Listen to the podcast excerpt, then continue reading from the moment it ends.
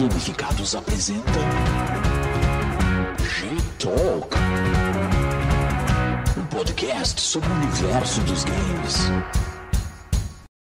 Here we go!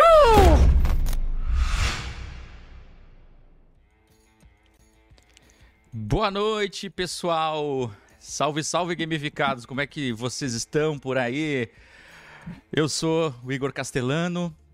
Hoje nós temos no nosso quinto G-Talk, né? acabando a nossa temporada aqui do semestre de 2022, primeiro semestre de 2022.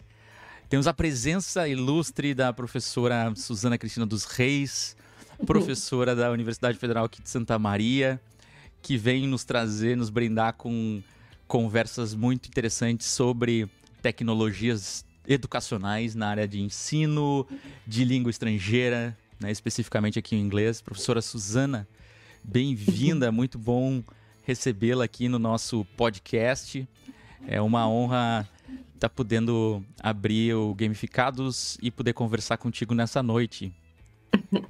Boa noite, boa noite, Igor. Prazer em te conhecer. E é um, um, uma felicidade imensa poder participar do G-Talk aqui com vocês, né? Fiquei muito feliz com o convite.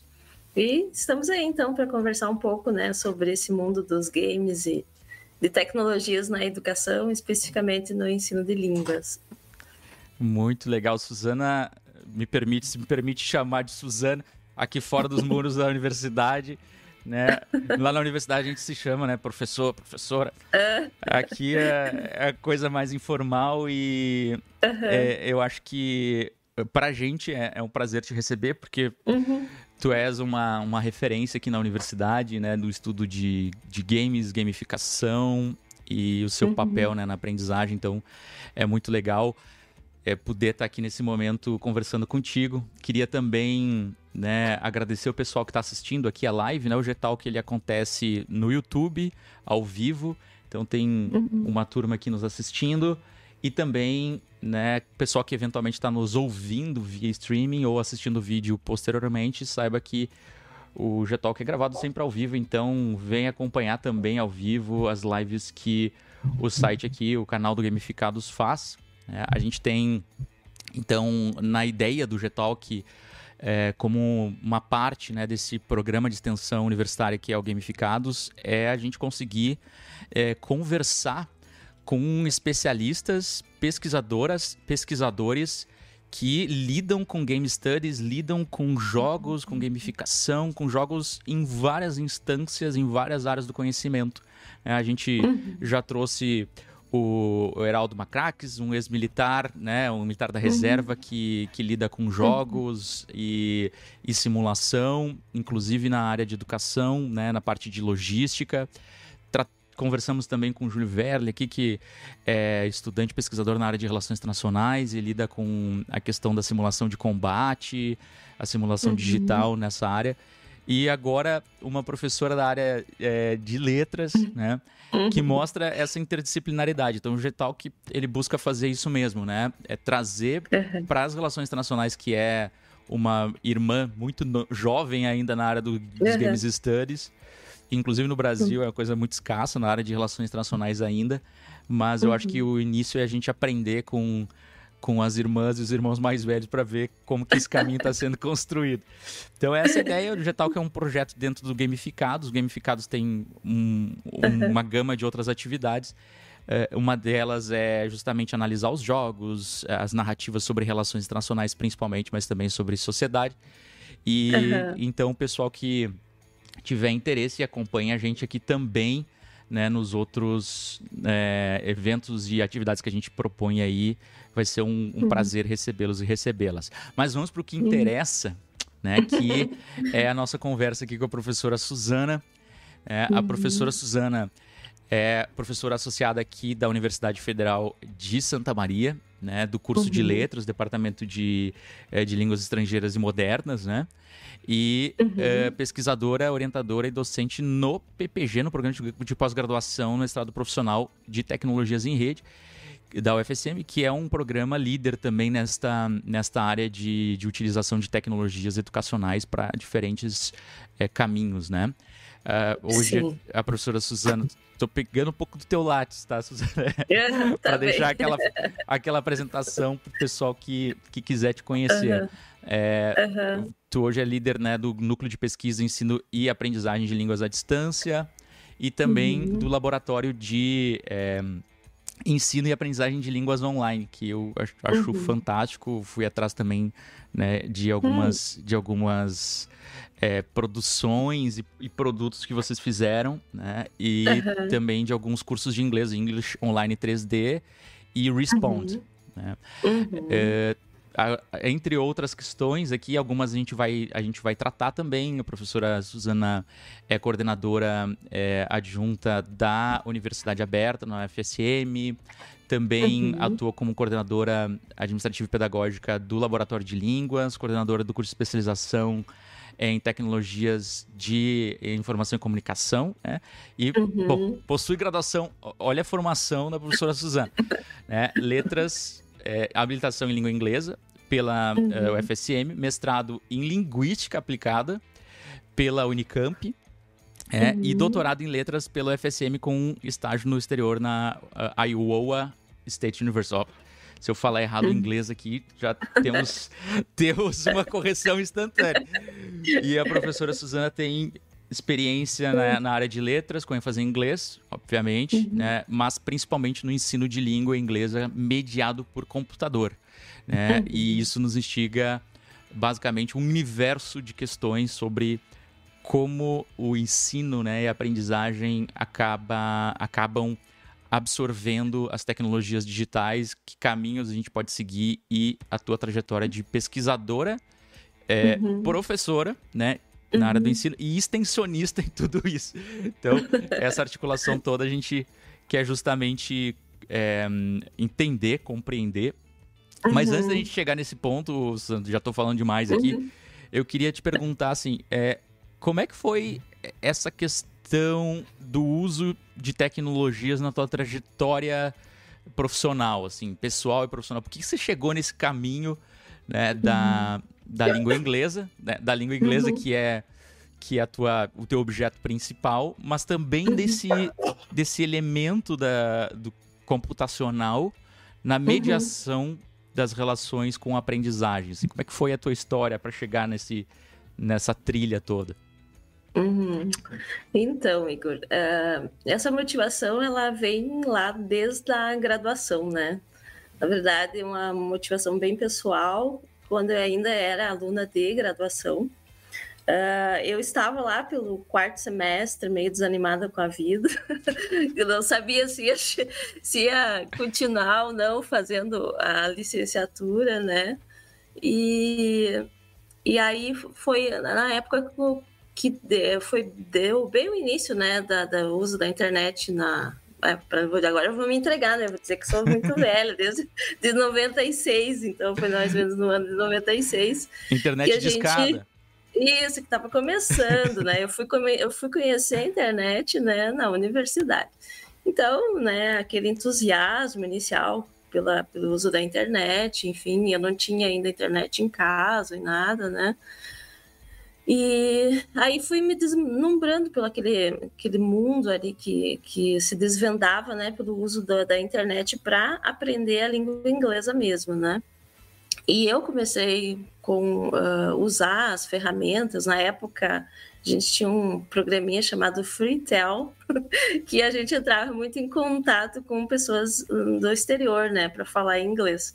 E foi onde eu comecei então a me comunicar com outras pessoas, né? Uh, a partir então desse meu contato inicial com outras pessoas e tendo a possibilidade de interagir e praticar a língua inglesa, mesmo que fosse né, numa versão mais uh, escrita, né? Uh, isso me instigou a querer aprender e usar essa tecnologia, né? E aí, naquela época, eu conheci a professora Desirê Motarrote, que foi minha orientadora de graduação ali, e também depois do doutorado. E onde então a gente começou a pensar como poderia usar, né, essa tecnologia a favor da aprendizagem, né? E aí eh, foi o início de, de, tudo, assim, né? Que eu comecei como bolsista de iniciação científica dela, investigar e, e, na, e no ano de, de 1998 nós criamos juntas a primeira versão de um curso chamada Web English, né? Caramba, onde a gente, em 98? Gente, em 98. Então, nós criamos um curso de inglês, né, nível básico, é, assim, já focalizando, né, em pensar o uso da, do inglês para comunicação, né, e na época a gente tinha ainda dificuldade, né, que é recorrente até os dias de hoje ainda, né, da, da, da falta desse letramento digital do, tanto do professor quanto do aluno, né? Sim. E ao mesmo tempo nós criamos também um curso chamado Surfando na Web. em 99 saiu, né? Vi uma ação assim da da Copervis junto, né, para para disseminar essa essa produção para as escolas, né? Porque a, a, naquela época então estava né, surgindo aquela discussão: ah, o que, que as tecnologias vão causar, que impactos essa tecnologia vai causar na sala de aula, né? Será que essa tecnologia vai substituir o professor ou não? Então, já, muito já resist... tinha esse debate. Já tinha, já tinha esse debate lá, né, nessa época. Sim. E hoje persiste ainda, né? Como, quantos anos né? depois. É. E... então, foi o início de tudo, foi aí, né? Então. Uh depois disso, eu sempre pesquisei sobre tecnologias na minha vida, né? Me formei e fui para a Unicamp, uh, onde então lá na, naquela época a Unicamp já tinha um reconhecimento em São Paulo especificamente, né? Uh, tinha um histórico assim de pesquisadores mais renomados, né? E que já investigavam sobre isso. Então nós tínhamos um um núcleo muito pequeno aqui no Rio Grande do Sul, São Paulo, né, uh, o grande centro, né, e aí eu me senti desafiada a tentar ir para a Unicamp para fazer um, um, mestrado em linguística aplicada e aprofundar conhecimentos sobre ensino de línguas e tecnologias, né. E desde então, né, não faço outra coisa, sempre pesquisando sobre isso. Esse, essa intersecção entre a língua estrangeira e a tecnologia a parte específica da tecnologia, ela foi muito pelo teu interesse pessoal e por essa disposição uhum. da tua orientadora uhum. na época, é, da professora Desirê, né, de, uhum. de incorporar isso nas práticas também como uma, como uma pioneira, né, nesse processo. Exatamente. Mas tu já tinha também uma certa, uma certa proximidade com a tecnologia, pelo que tu falaste de, de utilizar o, o Free Talk, né? Era o nome do. É da, da, é, devia, Fritel, é, devia é. ser na mesma época do eh, ICQ, Mirk. Isso, depois teve. É, tinha o Mirk, era o que mais usava, era o Mirk, né? Tinha uma. Uhum. A gente tinha um laboratório de, de informática no CAL, que o Sérgio, que até hoje ele é funcionário lá no, no, no CAL, né? Ele li, liberava a chave para a gente ir para lá. Então, eu usava mais o FreeTalk, porque eu não sabia usar o Mirk. O Mirk já era um ambiente mais de, de jogo, né? Em si, Sim. na época. Uhum. e era tudo jogo escrito, né? E tinha umas meninas da música que usavam mais o Mirk. E eu usava mais o Freetel para falar com o pessoal, porque eu queria mesmo era me comunicar e falar. Comunicação. É, e aí foi, né, naquela parceria ali, aprendendo a usar e tal. E eu era muito curiosa, assim, com relação ao uso do, do, do computador e tal. Daí foi que eu comecei a aprender também. Eu estudei, assim, por uh, autonomamente com um pouquinho de HTML, né? aprendi a criar páginas web. Então foi onde né, eu consegui uh, pensar daí nesse desenvolvimento do, de um curso né, que a gente chamou de Web English. Né? E claro que a minha, minha orientadora na época ela tinha todo o know-how ali linguístico, né? Uh, nos ajudou a pensar e, e, ela planejou né, todo um programa do que que seria trabalhado, né? E a gente era mais aquele grupo que botava a mão na massa e tentava criar as coisas, né? Então, aí foi, foi muito legal. Pro... É, é. Exatamente. E, e é. é. interessante, eu fico pensando assim, né? É, é, isso fico refletindo muito sobre essa nossa essa nossa época, digamos, né, de, de a juventude, né, nos anos 90. Uhum. E como essa época ela possibilitou um contato com a computação que uhum. era um contato um pouco mais difícil, porque uhum. nós tínhamos, claro, né, acesso a uma tecnologia ainda, ainda precária, a interface com o usuário era, era muito difícil, uhum. não era amistosa. Uhum. Mas, por outro lado, nos, nos, nos propiciou uma certa compreensão do que está por trás do layout né, uhum. amistoso que hoje os aplicativos acabam tendo de forma muito mais acessível, que é um ponto positivo.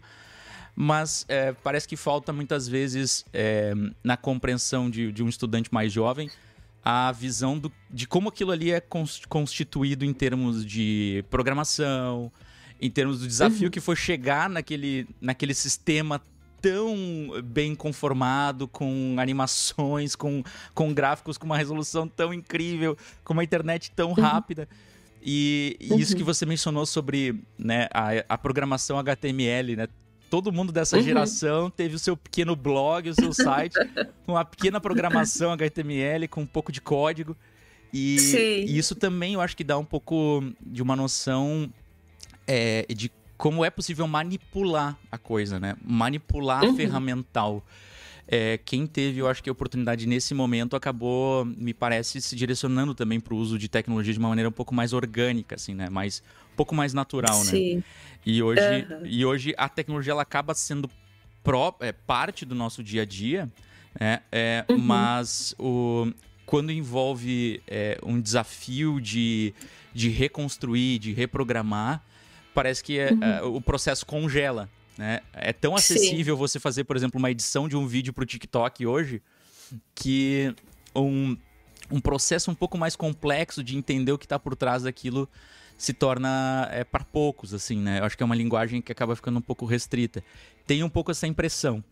Mas você, você acaba chegando de volta na UFSM depois da, é, do mestrado e uhum. atuação como docente, você chegou a, a pensar na. Ou, ou, ou, ter experiência de atuação como docente de teacher mesmo, de professora de língua inglesa no ensino uh, fora da universidade, Suzana?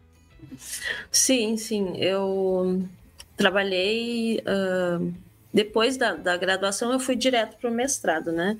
Mas aí, quando eu voltei. Uh, eu trabalhei oito meses, mais ou menos, numa escola particular que também tinha uh, uma universidade junto, né? Então a gente atendia desde é, criancinhas lá no prezinho, né, até o último ano do, do ensino médio e faculdade, né? Então eles tinham inglês instrumental lá no nível superior daquela universidade.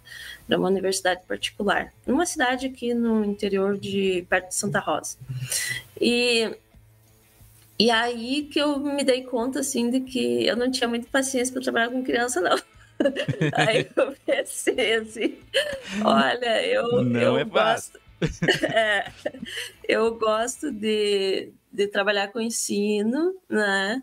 É, só que eu sempre tive uma vibe mais assim mesmo de pesquisadora, né? Eu sempre tive um perfil assim de pesquisadora, de, de me envolver mais com a pesquisa, de querer entender mais o que estava por trás, assim, desde quando tu estava falando, né, dessa necessidade de tu entender a parte técnica, né? Às vezes eu passava um sábado inteiro fechado no laboratório ali na universidade, tentando resolver alguma coisa que tinha dado errado no HTML, mas enquanto não terminava, não saía de lá, né? Tanto que, assim, a história que conta, né, que o meu pai, às vezes, ia 10 horas da noite me buscar sábado, às vezes, ou, né, outros, outras noites, porque eu ficava fechada lá no laboratório tentando desvendar certas coisas que eu não conseguia, né, em outros horários, ele tinha que se concentrar, enfim. E, e numa época, isso... desculpa, numa época que os recursos de, mais, de informáticas mais, mais avançados era, era é. na universidade que você tinha, você não tinha como fazer Exatamente. isso no computador. É. Não, nem, nem tinha, né? E em casa, assim, era mais restrito uh, a ferramenta, o computador em si e a conexão também, né? Porque era Sim. discada, então só tinha que conectar no final de semana, não tinha o que fazer. Quando era um então, pulso só, né? É, esperar meia-noite, toda aquela Sim. história. Exatamente. E, e aí, então, né, uh, quando eu percebi, eu tinha feito estágio também no CETISM, na, na época ali, quando eu fiz a, a época do estágio da graduação, eu já tinha percebido que uh, trabalhar assim com um adolescente, com criança demanda, né, um, sei lá, um pouco mais de paciência, né, apesar de de eu me interessar muito por essa, por essa parte tecnológica. Aí, quando a gente chega no contexto da escola, a gente percebe que não existe essa tecnologia à disposição, né? Não existia na época e hoje ainda é bastante limitado, né? E então aí já começava também a barrar com as dificuldades, né? Que tu uh, queria desenvolver uma outra abordagem de trabalho e se tornava bastante limitada, né, com relação a como usar essas ferramentas, a como propor aulas mais instigantes, né, que não fosse só com foco no livro didático, né, ou que realmente oportunizasse outras outros usos dessa língua, né, no contexto de sala de aula. E aí isso me, me desafiou assim a pensar, né, que realmente talvez esse não era o contexto que eu queria atuar, né, mas que sim talvez formar esse novo professor para ir trabalhar na escola, né? E que e quem sabe, né? Num futuro assim, né? Tivesse acesso, né? Para realmente poder implementar essas questões dentro do contexto da escola.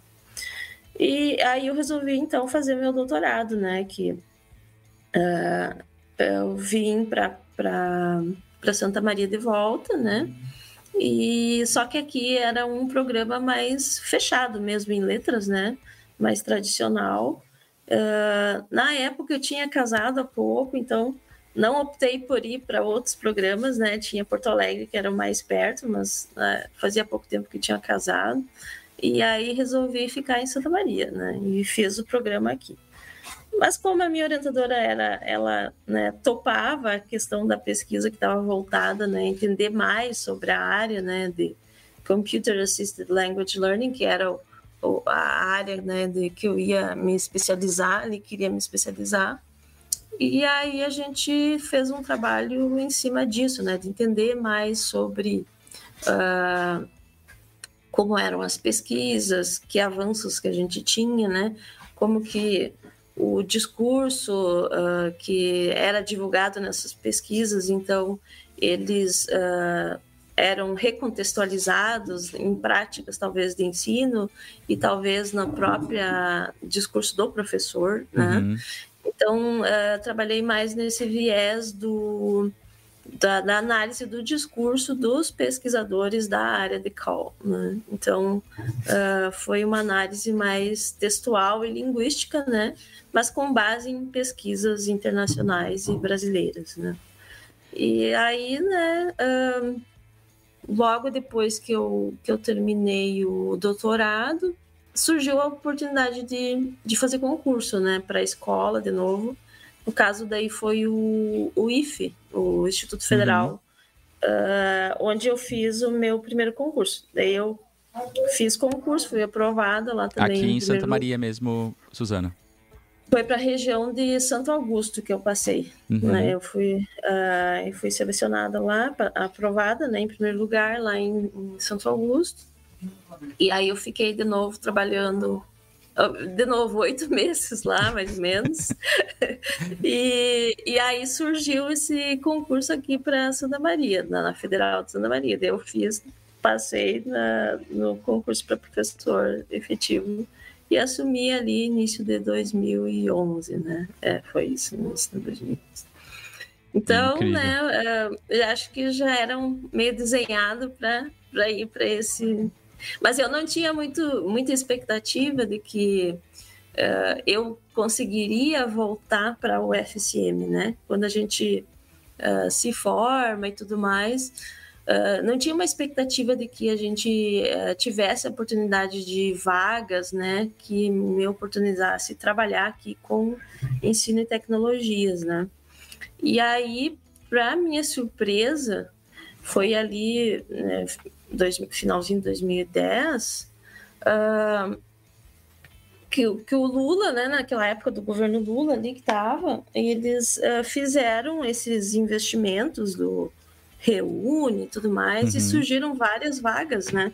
Sim. E o foco era justamente dessa vaga que abriu para trabalhar com, ah, com eh, ensino ah, e educação à distância. A vaga era especificamente para Nossa, que trabalhar. incrível. Então parece que assim foi desenhada a vaga para aquilo que eu queria. É, essa parte, esse, esse momento do Reúne é, para a área de relações internacionais é muito importante também, né? Porque Aham, foi um momento em que é, a própria ideia né, de, de política externa brasileira como uma política de, de promoção do país, é, da sua credibilidade nas relações internacionais, casava muito com uma, uma política né, do governo federal de estimular a criação de cursos de relações internacionais, inclusive modificando a, a prova de ingresso né, no, no Instituto Rio Branco, eh, ampliando, digamos, as temáticas, direcionando mais para uma área de formação eh, de política, estratégia, do que para uma área mais tradicional, que era a- a- uma área, digamos, de, eh, de, de conhecimentos mais culturais, assim, né? Então, Sim. então isso também estimula. O nosso curso aqui eh, da UFSM foi criado eh, de Relações Internacionais também foi criado o curso em si, não a vaga, mas o curso, né? E, e as vagas que, que o compõem é no, no momento do Reúne, né? Em 2009.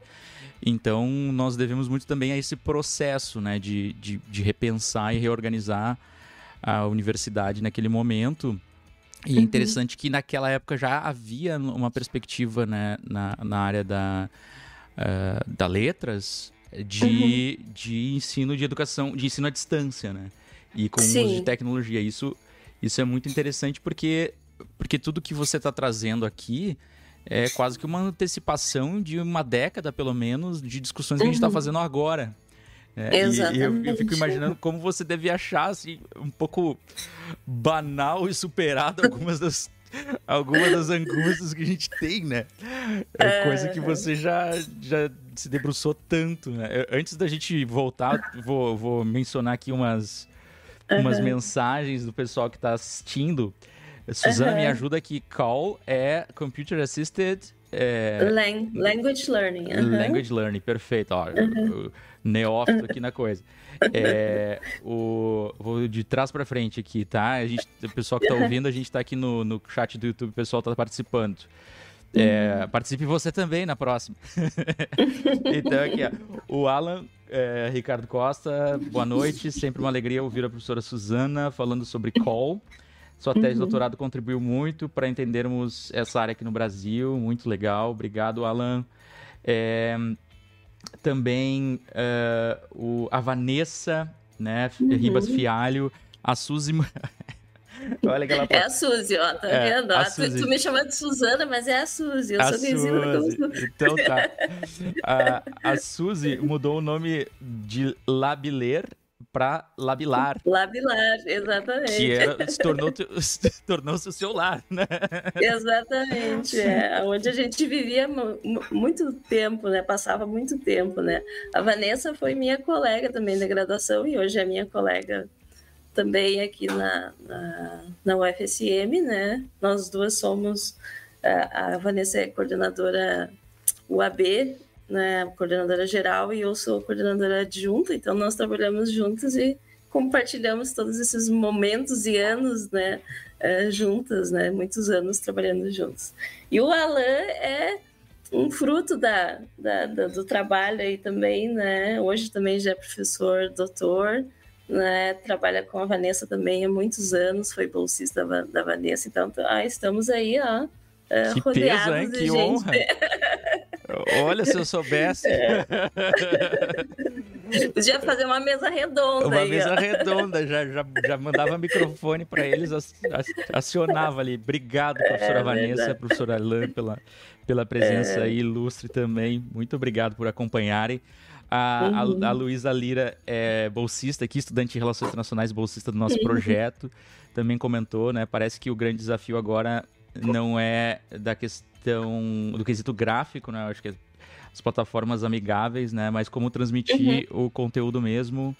Eu uhum. lembro de uma uhum. escola de inglês que tinham vários apps, mas nenhum parecia funcionar organicamente para aquilo que, que, que, necessitava naquele momento, talvez, né? Então, uhum. é, aí que chega um ponto que eu queria também é, introduzir aqui na nossa conversa, uhum. que é, é, é, essa necessidade que me parece que já estava presente é, como preocupação na sua tese de doutorado, que é de transformação da linguagem da pesquisa, né, o modelo laboratorial ali de como que isso, né, como que aquela ferramenta vai funcionar para a uhum. prática efetiva, né, para a prática no, no, dia a dia, nas atividades de aprendizagem e tal. E uhum. na, na área que, que eu costumo aqui trabalhar, no CCSH, a gente está no Departamento de Economia e Relações Internacionais, a área de extensão, ela, ela não é uma área. É, a, a área, vamos assim, um pilar de extensão, né? um pilar da uhum. universidade. Por incrível que pareça, ele não é adotado por 100% dos professores. Assim, alguns é, acabam não, não utilizando, não produzindo atividades de extensão. Outros se dedicam uhum. muito à atividade de extensão. Mas me parece que, que nessa área né, que você acaba se especializando cada vez mais ao longo da sua carreira e, e, tendo que fazer essa ponte entre o que a pesquisa produz e o que na prática funciona, a extensão parece que foi um caminho fundamental, né, para sua para sua formação e também para a aplicação, né, da, das atividades com a sociedade, vinculando estudantes. Como é que como é que foi essa essa o uso da extensão universitária assim também no teu processo de de carreira assim, uhum. Suzana? É, ele já iniciou também, né, desde o do Labilar, lá do Labiler, né, quando a professora Desirê nos desafiou, então, a pensar nesses programas de línguas, né, que a gente trabalhava em parceria com uh, a reitoria, a professora Desirê, na época, criou o Laboratório de Linguagens, e esse laboratório uh, era para atender na forma de extensão, né, os alunos universitários oferecendo então curso de línguas, né? Então a gente uh, trabalhava com curso de inglês, curso de espanhol, teve italiano também, alemão, né? E, e eu, então, eh, junto com a professora Desirê, nós duas criamos o, o, tanto o Surfando na Web como o Web English e começamos a oferecer via extensão, né? Então já era uma forma de extensão, ah, era, mas era uma, uhum. É uma extensão limitada no âmbito da UFSM mesmo, né? Para os alunos de outros cursos, né? Mas não atingia a, a, a sociedade como é essa ideia que se trabalha hoje, né? Uhum. Hoje uh, a gente tem uh, mais claro e definido essa necessidade de realmente né, atingir a sociedade e levar aquilo que a gente produz aqui internamente na instituição para as escolas ou para a sociedade, né? E, mas o início de tudo foi justamente junto com a professora Desirê ali no laboratório, no Labiler, né? Onde a gente começou, então, a oferecer esses cursos quando eu chego na, na universidade como docente, eu uh, já né, sempre trabalhei nesse viés e da aplicação da linguística aplicada, de pensar o ensino de língua de modo aplicado. Né? Então, uh, eu voltei né, a planejar uma proposta de curso uh, e para mim não tinha outro caminho a não ser né, abrir esse curso para oferecer né, para os alunos de, de graduação e trabalhar, né, inserindo essas tecnologias dentro do contexto da universidade. Né. Para nós era bastante desafiador na época, porque uh, né, você deve saber que vários cursos ainda também nem têm na sua grade curricular a inserção de, de, de disciplinas que discutam tecnologias, né? E no nosso curso também não era diferente. A gente começou a oferecer esses, uh, as disciplinas como uh, DCG, né, que eram aquelas que discutiam então sobre fluência, letramento digital, uso de tecnologias no ensino de línguas, né, ensino imediato por, por tecnologias, uh, como uma forma de já uh, instigar essa necessidade do futuro professor pensar que daqui a pouco ele precisava utilizar essa tecnologia na sala de aula, né?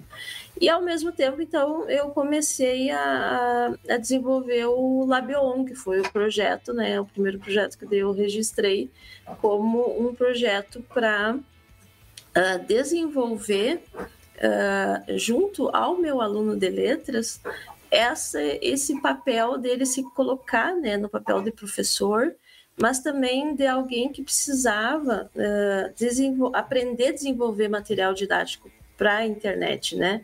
Materiais didáticos que fossem adequados a esse novo contexto, né? Então, o meu desafio inicial do projeto era uh, baseado também na minha própria experiência de que eu tinha passado por todo esse processo de formação, né? E eu queria que meus alunos também, né, se forçassem ou pensassem, né, como que eu posso oferecer um bom material uh, usando essas tecnologias e que não fosse apenas uh, uma transposição de aulas tradicionais para a internet, né? Então a gente já naquela época já tinha muito essa discussão e preocupação de que muitas pessoas estavam, estavam usando as tecnologias, mas de uma forma muito tradicional, que a gente infelizmente vê ainda nos dias de hoje, Sim. né? Se a gente for pensar no que aconteceu na pandemia, né, de que teve professores que deram quatro horas de aula direto online, né, e Tocava. tudo mais. Inclusive eu ia chegar nesse ponto, Suzana. É, pelo que eu lembro, que eu lembre e também pelo que eu é, acabei pesquisando aqui da, da tua trajetória, uhum. é, é, tu acabaste também sendo demandada nesse momento da pandemia para assessorar o processo, né? A equipe, o grupo de, de pesquisa. E, uhum. e, e, me lembro, né, em 2020, como, como a universidade conseguiu se mobilizar rapidamente para uhum. tentar né, estimular é, os professores a, a, se adaptarem àquele momento com uhum. o processo de capacitação. Né? Uhum. E, e nesse caminho também, então, se insere a capacitação do, do docente universitário, né? Que uhum. também foi um caminho que, que tu acabaste é, amparando de certa forma, né? Porque, porque é, é, é, e, é um, e creio que seja um desafio tremendo, porque no fim das contas tu está discutindo com pares, né, que já tem uma trajetória, já tem a, os seus vícios e, e, as suas virtudes, mas que uhum. e que também naquele momento queria ouvir um pouco de ti, como é que foi, como é que foi a sua experiência, né, é, até pessoal de se adaptar, como você já tinha uma experiência né, nesse, nessa linguagem, mas para uhum. também uh, vendo os colegas numa angústia, né? É, porque envolvia Sim. também toda uma questão de de, de medo social ali, né? É, do que, que ia acontecer. Não, é, é, era um desafio psicológico também, parecia, né? Dos professores. Sim. É, como é que você, você experimentou esse processo? Uh, houve né, é, cursos de capacitação também em amparo à Prograde, uhum. né? E, e a Progep. É, como é que uhum. foi essa experiência, assim, para ti? Olha, no âmbito do, do nosso departamento, né? Uh, a gente auxiliou, assim, logo em seguida nós criamos grupo no WhatsApp, né, para poder facilitar essa comunicação. E aí foi aquele momento bastante interativo, de bastante trocas, né. Então, a Vanessa e eu, que, que já estamos, né, mais an há mais anos trabalhando com essas tecnologias, uh, nós fomos uh, algum, algumas das professoras que ajudaram e colaboraram bastante nesse processo, né. E, mas os colegas também, assim, logo em seguida, né, pelo menos no nosso grupo, todos procuraram seguir as, as sugestões né, da, da Prograde, de fazer os cursos de capacitação e tal. E nós, sempre que, que fomos requisitadas, né, a gente contribuiu para esse processo de capacitar, né. Também, na época, eu estava com uma aluna de de mestrado fazendo uma, uma pesquisa justamente sobre a importância de criar uh, o design uh, mais uh, atrativo no Moodle, né, com relação às aulas, os materiais que fossem criar e colar, colocar à disposição dos professores. E aí, na época, a gente ofereceu uma primeira versão desse curso, que era parte também da pesquisa dela, né, para alguns professores, né, que foram selecionados. E teve uma adesão muito boa, assim, de, de participação desse, desse curso. E assim, vários professores que participaram, né, elogiaram muito a proposta, né. Hoje a menina está uh, tá terminando a dissertação dela em função da pandemia, né, atrasaram vários uh, programas aí, as, as defesas, Sim. né, mas uh, foi muito elogiado, né, a proposta, assim, de, de fazer com que o professor pudesse repensar essa prática de, de elaborar o seu material didático digital e disponibilizar lá no, no Moodle também, né? No NTE, então, uh, no CTE, hoje né, conhecido uhum. como CTE, uh, foram oferecidas né, várias uh, capacitações também, né, que contribuem, então, bastante para esse processo. Na época, eu ainda não estava na coordenação do, do uh, da, da UAB, né? Foi depois que eu acabei entrando. Mas na medida do possível, assim, a gente passava, né, muito tempo, conect... todo tempo conectada e ajudando, né, sempre que era requisitado, né? Então, era, para mim foi muito tranquilo o processo, porque eu já estava acostumado, né, a trabalhar com essa tecnologia, então não não teve assim um impacto muito grande a não ser o fato de tu ficar todo o tempo, né, conectado. Quando tu via já era 8 horas da noite, 9 horas, e tu estava aqui em frente ao computador ainda, né, fazendo atividades, conversando com os colegas, uhum. trocando experiência, né, dando sugestões. E aí parece que ampliou, né, esse demandava bastante tempo, né? Então, aos poucos a gente foi aprendendo a controlar essa questão do tempo e tudo mais, né? Realmente né, é, estabelecer um horário de trabalho, isso que acho que foi a parte assim mais necessária da adaptação, né, de, de, de controle dessa desse tempo, né, de estar online ali. Mas uh, com relação ao, aos materiais ou, ou também com relação a, ao uso das tecnologias, eu, eu, particularmente não tive dificuldade alguma, assim.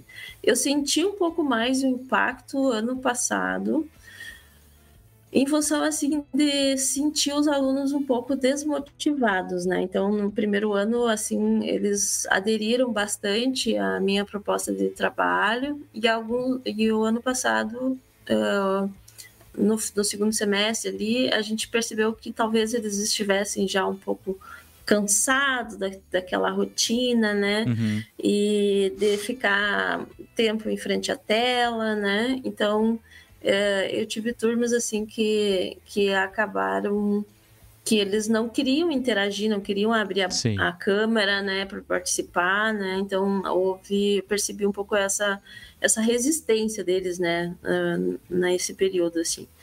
Mas uh, e agora também no, no início desse primeiro semestre a gente ainda continua né, trabalhando algumas disciplinas e dentro do nosso curso nós temos disciplinas que, que são com carga horária EAD, né, porque foram agora colocadas no currículo do nosso curso, né? Sim, sim. Então a gente segue trabalhando, né? E mas os, os alunos então têm reagido de formas diferentes, né? Agora alguns já estão mais familiarizados e estão bem adaptados né, a essa nova modalidade assim, de trabalho. Né?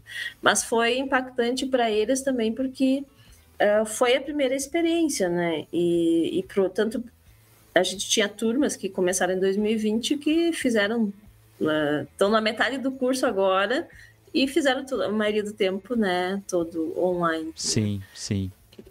É, no próprio aqui a gente está com um programa de pós-graduação nível de mestrado ainda, mas é, dois anos, né? Então teve turma uhum. que iniciou, iniciou e concluiu o mestrado ou está Sim. em vias de totalmente uhum. online, né? Um curso, um curso EAD. O que, o que agora que você estava comentando, eu fui atrás de uma capacitação que eu fiz, que uhum. foi o uhum. curso de organização e planejamento de aulas remotas. Com hum. quem? Com a professora Vanessa Ribas Fialho. E olha aí, que, Vanessa. Que foi incrível. Esse curso, olha, ele abriu janelas, assim, ideias. Eu tava, uhum. eu acho que esse curso ele foi ali meados pro fim de 2020. Uhum. E eu ainda estava com essa com desconhecimento total, né? A, a atividade uhum. EAD seria, a atividade remota seria o Meet quatro horas. Né, tocado. e, e aí me abriu ideias, assim, de uso do Loom, de uso de gravação, de, de uhum. colocar coisas, assim, é, distribuídas, com insights. É, Vanessa. Muito obrigado, prof.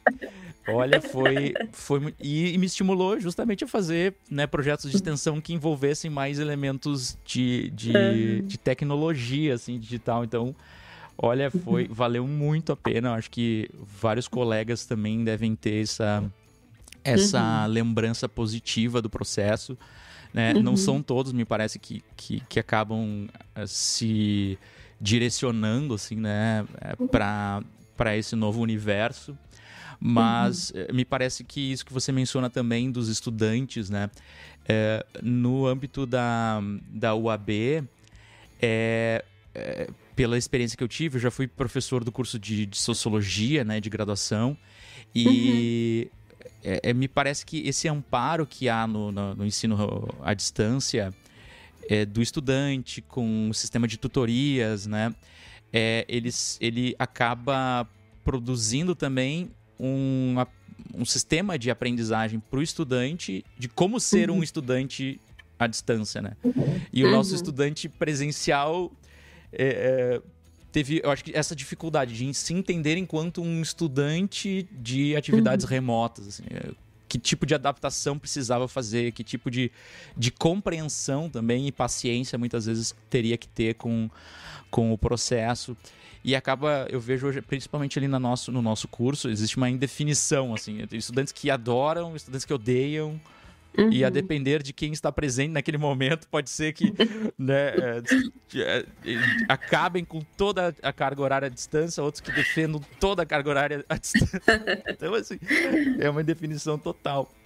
Mas é, é... que eles. É, é, é que eles. Uh, eles tiveram né, diferentes experiências, eu acho, assim, né? Teve aquele, aquela disciplina que talvez pegou mais leve, trabalhou usou diferentes recursos, né? Implementou diferentes abordagens, né? Tipo, mesmo uh, a sala de aula invertida, que é um, uma abordagem híbrida, né? Que, que muito tem se implementado, né? Agora, uh, durante o período remoto e ainda, né? Nos dias atuais, pensando nesses processos híbridos, é o que, né? Uh, uh, possível de implementar com o uso de tecnologias, só que o nosso aluno ele não tem a cultura de estudar sozinho, né? Então acho que o maior impacto é um pouco isso, né? E uh, o aluno brasileiro, isso é um trabalho que eu também fiz no Respond, que tu falou, né, anteriormente, foi uma, uma dissertação que antes, bem antes da pandemia a gente estava pesquisando, que foi 2018, 2018 que o Eduardo defendeu, e, e a gente já estava estudando sobre sala de aula invertida, né? E justamente a gente queria testar se essa abordagem realmente funcionava na prática. Porque eu sou muito assim de colocar as teorias em testagem, sabe? Eu gosto muito de. Ah, tá escrita a teoria, então vamos ver se realmente na prática funciona. 2008, aí, Suzana, sala de aula invertida. 2018. 2018, 2018, 18. mas já era, é. já era uma inovação é. naquele momento. Exatamente. Antes da pandemia. É, e daí para te perceber que a gente notou, né, justamente isso, que o aluno brasileiro ele não tem essa cultura de estudar. Ele não uh, ele não sabe estudar sozinho, ele não consegue se organizar, né, dentro do seu tempo ali uh, para que ele se prepare para ir para aula uh, presencial com o texto lido, por exemplo, né? Então a gente teve que uh, trabalhar muito isso né, no, no, com os alunos, e isso que o, que o curso que a gente testou era com alunos de pós-graduação, que já a gente esperava que fosse um Sim. perfil diferente, né? que Imagina. ele já viesse com um perfil diferenciado, né? Mas eu acho que com a pandemia isso se modificou já um pouco, sabe? Porque a gente hoje já nota que os alunos, né, eh, tiveram que se adaptar, organizar a sua rotina de estudo para poder dar conta, né? Eu noto assim nas minhas disciplinas também que eu trabalho muito com a, a valorização da experiência da aprendizagem, né? Coloco o material à disposição do aluno e deixo né, que ele seja uh, flexível, desenvolva a sua autonomia e experiencia aqueles materiais que estão lá à disposição dele, né? Então, geralmente eu organizo meu próprio material dessa forma, deixando bem claro os três momentos, né? O momento antes da aula, durante a aula, depois da aula. E aí o que, que a gente, o que, que eu tenho percebido, né? Que muitas vezes o aluno uh, tem aquele aluno que vai lá, explora, começa a explorar, né, desenvolve essa autonomia, mas tem uns que às vezes acabam não explorando e chega lá no final do semestre e percebeu que ele não vai ter nota porque ele não fez atividade, né? Sim. Então ele acabou que, né, ele perdeu a chance de, de, de, de participar, de ter essa experiência, né? E aí ele percebe que né, ele precisa voltar e refazer certas coisas para poder dar conta do semestre. É. Então, né, depende dele, da autonomia dele. E é isso que, que eu procuro muitas vezes desenvolver no aluno, né? Uh, pelas propostas que a gente tem trabalhado, né? Buscando, então, fazer com que ele uh, organize a sua própria rotina de estudo, que ele desenvolva a sua, sua autonomia, né? Uh, porque nós estamos também no nível universitário, nós precisamos desenvolver isso no nosso aluno. Né? Nós não podemos mais uh, pensar que o nosso aluno está ali só para nos ouvir, ele tem que ser um sujeito ativo nesse processo, né? ele tem que estar tá incluído no centro desse processo de aprendizagem. E aí isso se torna também, de certo modo, muito desafiador, né? tanto para o aluno quanto para o professor, né, poder gerenciar tudo isso e dar conta, né, de, desse, dessa forma de trabalhar, né, com eles. Né? E essa diversidade, eu, eu, percebo muito, eu percebi na, na época da pandemia e ainda nesses, né, na continuidade de algumas atividades remotas, é, o quanto a diversidade acaba se tornando mais, mais saliente, né, mais destacada. É, para os extremos, assim, né? Estudantes que são muito autônomos e que uhum. já tinham um potencial muito grande. Parece que a atividade remota e, e a possibilidade de utilizar recursos é, à disposição é, e uma quantidade de tempo maior que ele pode desenvolver isso para além daquelas quatro horas aula. Parece uhum. que esse estudante voa. Parece que ele, é, assim, uhum. ele, ele toma asas e ele caminha com, com para cantos desconhecidos. Ele traz né, uhum. informações para a aula, traz informações para o pro professor, para os colegas. Então é, é, um universo incrível, inclusive por causa da internet também. E o, uhum. e o uhum. estudante que, que tem um pouco mais de dificuldade no processo de, de, de autonomia mesmo, né, na procura, ele, ele acaba tendo um pouco desse desafio de, de, de se organizar nesse ambiente, assim, né? De conseguir gerir o seu uhum. próprio processo, né? Mas uhum. isso que eu achei incrível por, outro, por esse primeiro lado, como que estudantes que já tinham potencial comparativamente ao ensino presencial, eles tiveram, assim, um, uma resposta ainda maior, ainda mais é, é, autônoma e, e, e com maior potencial do que o ensino presencial na minha leitura, desses poucos casos, né? O interessante é que uhum é, é como a própria atividade de ensino né, na, na, na, na tua área uhum. e, e, principalmente né, na, nessas pesquisas de call é que tu uhum. consegue pelo que eu estou percebendo, né, a, própria atividade de ensino se torna também um laboratório de pesquisa, né? Porque você é, consegue fazer o teste e as aplicações. Isso é incrível uhum. como, como esse laboratório acaba acontecendo. E a minha agora chegando para a parte de gamificação, games, né? É, é, é. possível usar também a atividade de ensino como laboratório, né, de, de games e gamificação. Como é que você tem tido é, experiências nessa área também, Suzana?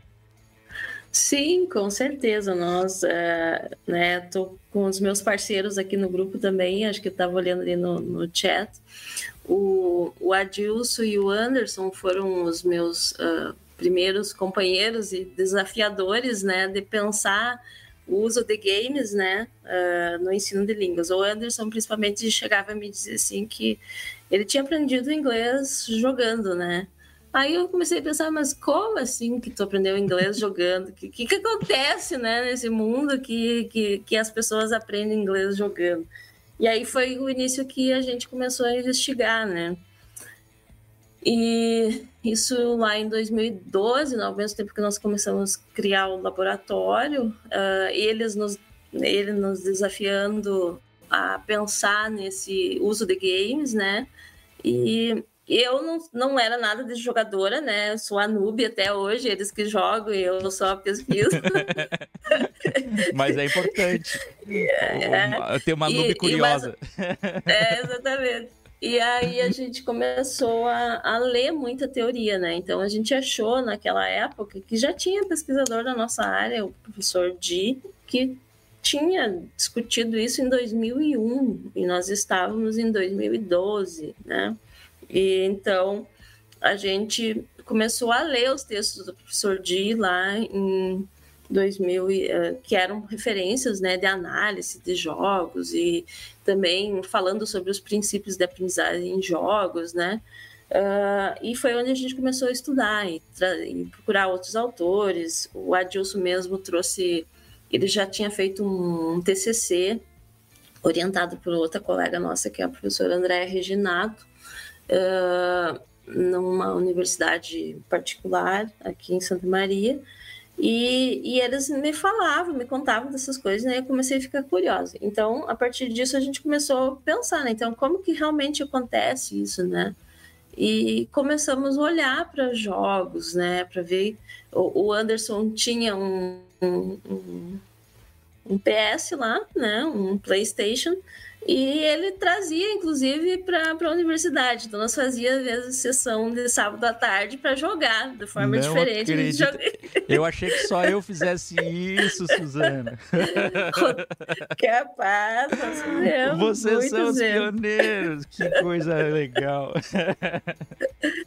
Aí era rodada de pizza e, e, e jogatina no, no, sábado à tarde, na sexta da tarde, na sexta noite, né? A gente fazia umas sessões de análise de games para poder entender o que estava acontecendo naquele game ali, de jogar, né?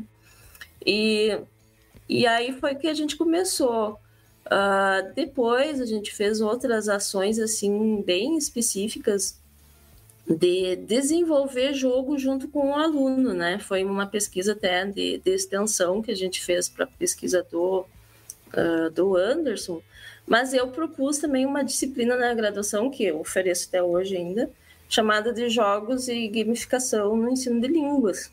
E aí, dentro desse contexto de sala de aula, né, eu pensei, como que eu vou abordar isso com o meu aluno? Porque a gente não tem uh, uh, PlayStation, não tem jogos, né? Não tem como levar o jogo para a sala de aula, né?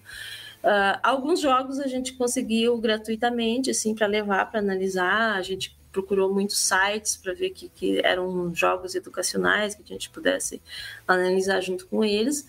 Mas a proposta mesmo da disciplina era justamente levar o professor que estava em formação a planejar, né, no, olhando para o foco da narrativa, né, o que, que ele podia criar, né, em termos de jogo, desenvolvimento de jogo, né.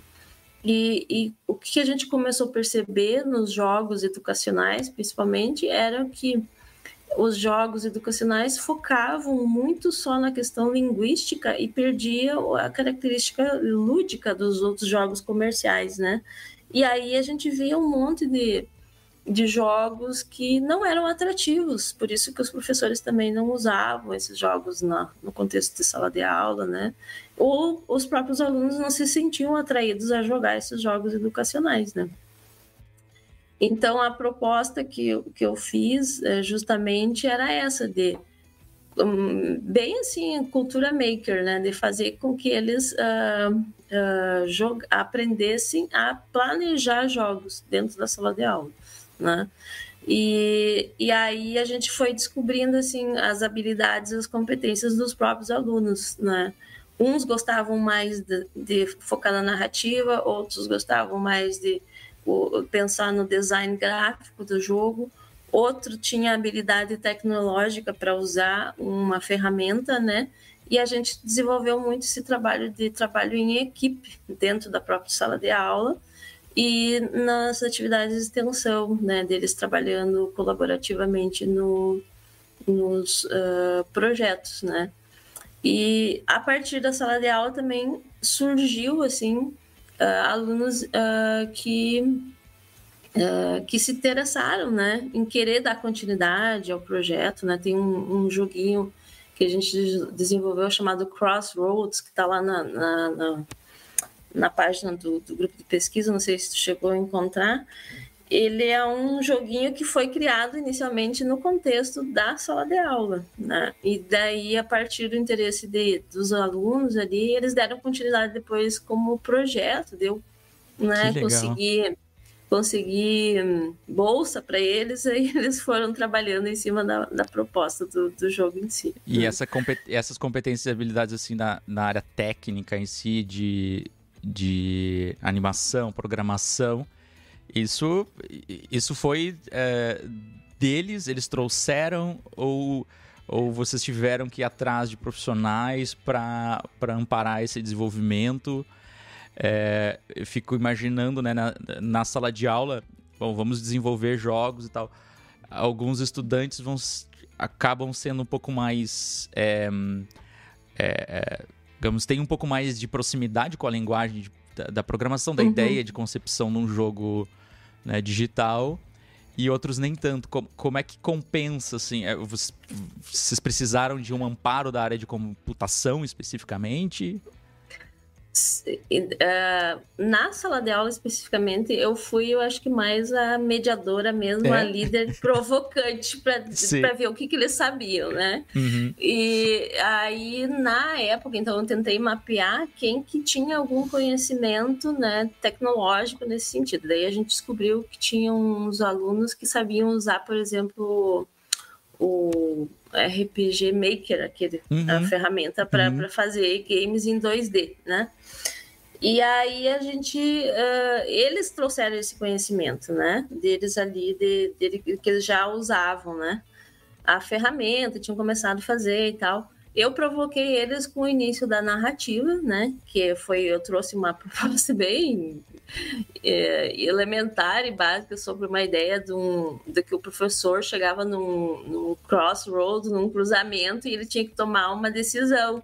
E aí eu provoquei eles com esse início da, da, da, da narrativa para eles pensar uma solução para que lado ia isso. Então eles criaram uma, uma, uma narrativa totalmente inovadora e diferente depois, né? daquele, daquela primeira proposta. E, e aí, nesse momento, a gente descobriu que alguns deles sabiam usar algumas ferramentas, né? E a gente já estava analisando algumas ferramentas, né? Porque no, no nosso grupo de pesquisa, nós já víamos estudando algumas ferramentas para desenvolvimento de jogos. Nós começamos inicialmente com uh, o Open Simulator, não sei se tu já ouviu falar. Não, tô anotando. Que era uma, que, que era uma versão do Second Life, mas gratuita, que era um, um metaverso da época lá de 2012, tá?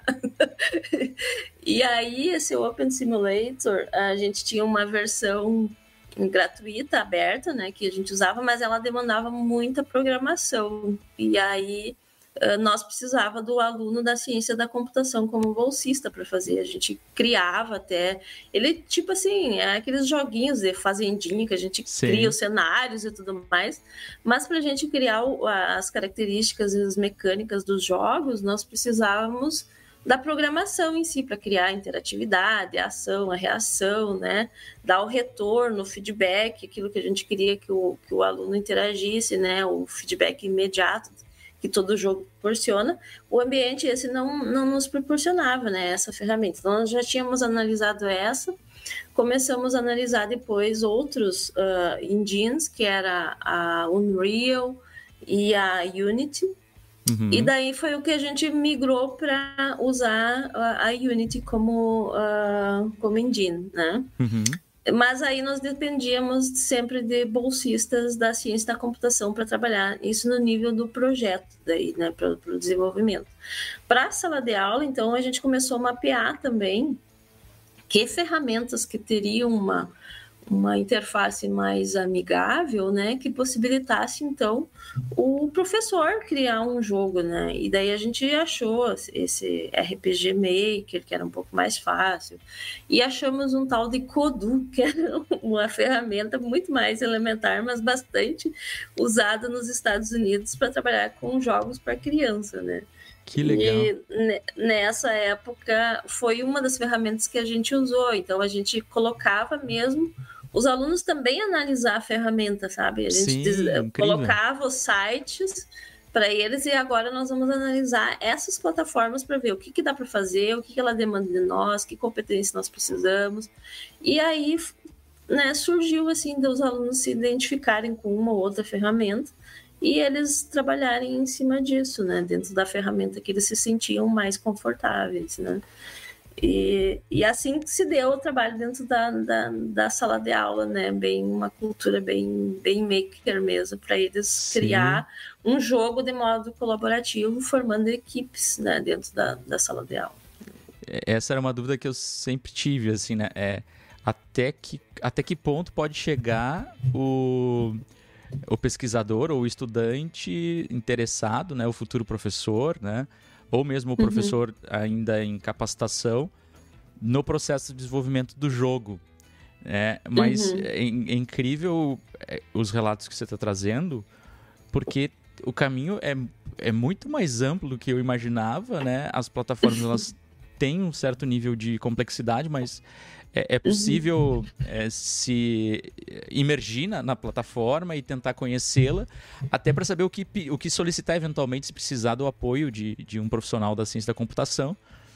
Porque Sim. isso me deixa muito otimista, assim, né? Na, na, na potencialidade de, de manipular né? Essa, esses, essas engines de, de produções mesmo de, de games. Tem um, de jogos. De né? jogos. Uhum. Tem.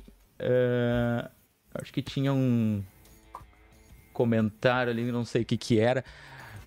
Era do Thiago Braguin, não sei se era se era problemático, uhum. mas ok, sigamos. É. É, prof, você tem uma também, né, um conceito que eu achei muito interessante lá, eu acho que vem da sua dissertação de mestrado, que é o conceito de andaimes para o aprendizado. Isso me chamou bastante uhum. atenção e, uhum. pelo que eu percebi, está vinculado também à, à, questão da tecnologia, né? Como, como um uhum. suporte. É, eu queria que você explicasse um pouquinho, assim, a gente o que, que significa, como que está relacionado com uhum. essa... Com todo essa, esse caminho, né? essa agenda de pesquisa que você produziu sobre... E tem produzido sobre uhum. gamificação e games. E, uhum. e, e, que chegasse em certo momento a um outro conceito além do andaimes, que é esse conceito que eu achei incrível, que é o E3D. Né? O que, que é o E3D? Indo do andaime o E3D. É, eu sou fascinado por conceitos assim, que, que nos instigam. É, então, o, o, o, conceito andaime é um conceito bem vigotskiano, né? Não sei se tu já leu, acho que tu já li Vygotsky, né? Uh, que vem do, do, dos estudos da educação da psicologia, né? Então, eu sou ignorante, gente... Suzana, eu não tive nada de. de eu, não, eu não tive licenciatura, então assim, eu sou ignorante em pedagogia e ensino. Eu só aprendo com vocês aqui. Então, né, dentro do, da concepção né, de ensino vigotskiana, né, Vygotsky foi um que, que enfatizou isso de que o aluno ele, né, ele sai de uma zona de conhecimento uh, ah, para ir para outra. E para isso, né, tem a ideia do bem do andaime, né? O andaime dá a subida para que o aluno avance e chegue no próximo nível, né? E daí tem um pesquisador que foi lá de 1976, né? Recém estava nascendo, já tinha nascido, na verdade. Ele é, discutia essa, essa questão de, de, de andaimar né, a aula. Que a aula, então, ela tinha esses diferentes uh, momentos, né? Uh, onde o professor é, ele dá esse andaime para que o aluno então avance e passe para o próximo nível de conhecimento. E a partir desse, desse estudo, né, tradicionalmente eram identificados seis andaimes ali na, na teoria. Quando eu fiz a minha dissertação, eu fiz justamente, lembra que eu contei para você lá que eu tinha feito um curso de uh, Web English, que era um curso de modalidade híbrida já naquela época, né? Então, uhum. Então, porque ele era mediado por computador e a gente dava aulas né, de inglês usando a plataforma dentro do laboratório. Então, era, era essa visão que a gente trabalhava. Então, o andaime acontecia, a gente observava esse andaime né, na modalidade presencial, como, ele, como eles ocorriam ali naquele momento da interação, né? Porque uh, o aluno, então, interagia com diferentes recursos, interagia entre eles, né? No, no ambiente de chat ou realizando uma tarefa online ali, né? Dentro do curso. E, e daí eu fui fazer o, o ensino lá na Unicamp, a, a, a dissertação, e percebi que uh, e fiz um estudo comparativo na verdade pela primeira vez entre o curso sendo oferecido numa modalidade totalmente à distância né onde eu dei inclusive o curso estando lá em na Unicamp em, em Campinas e os alunos eram aqui da Federal de Santa Maria né?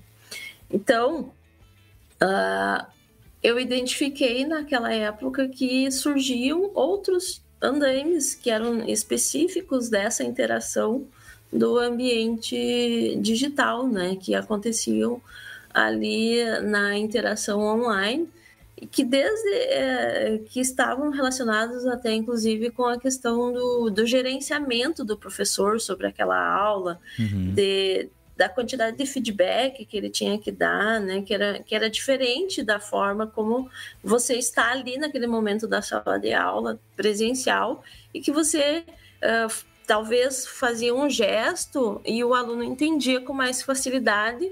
E quando você estava totalmente à distância, e naquela época a gente não tinha as câmeras, né?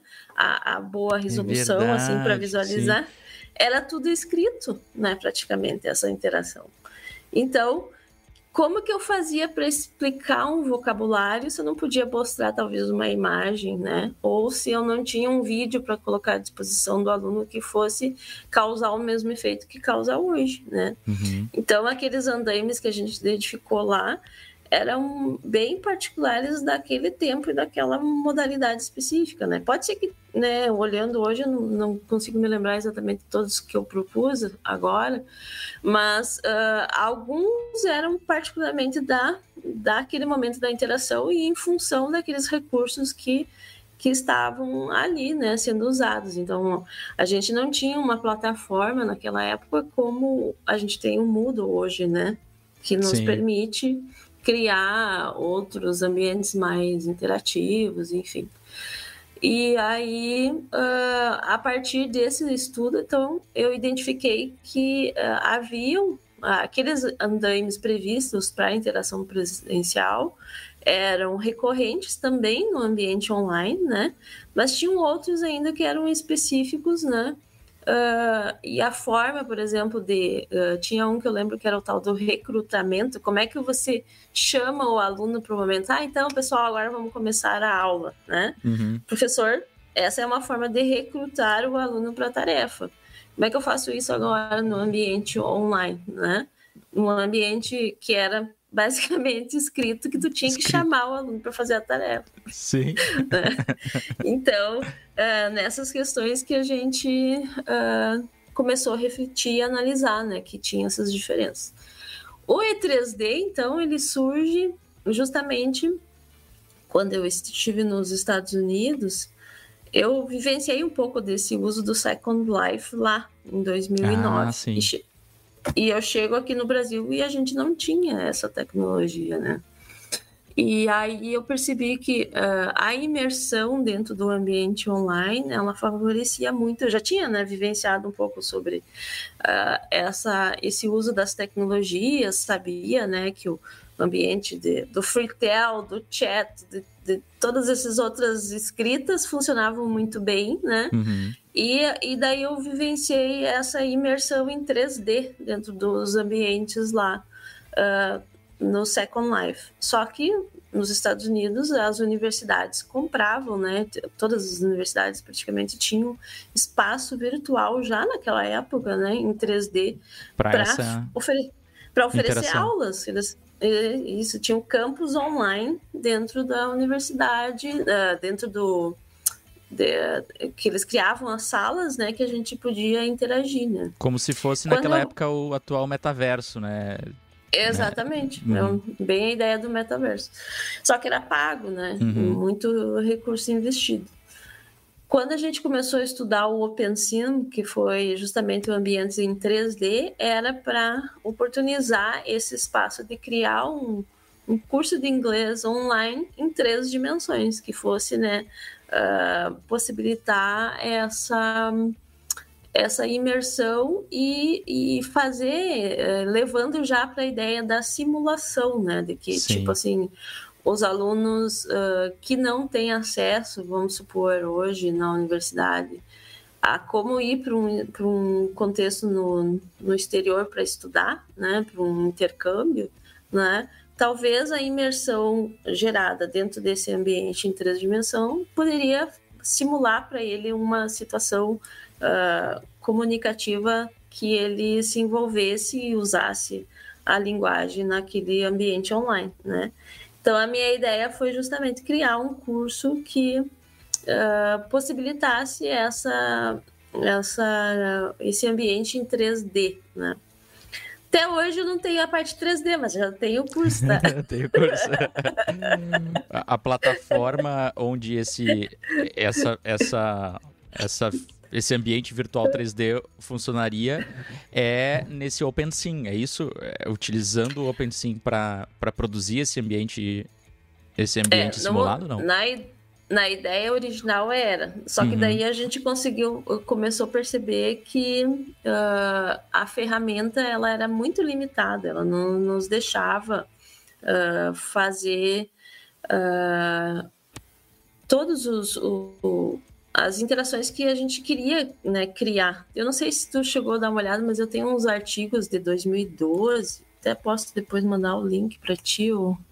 acho que eu até tinha aberto aqui, onde a gente criou alguns desses cenários uh, do curso. Deixa eu ver é que tem um artigo que foi até na Renote 2012, se não me engano ver se eu tô com algum aberto aqui, só para te ter uma ideia. Uhum.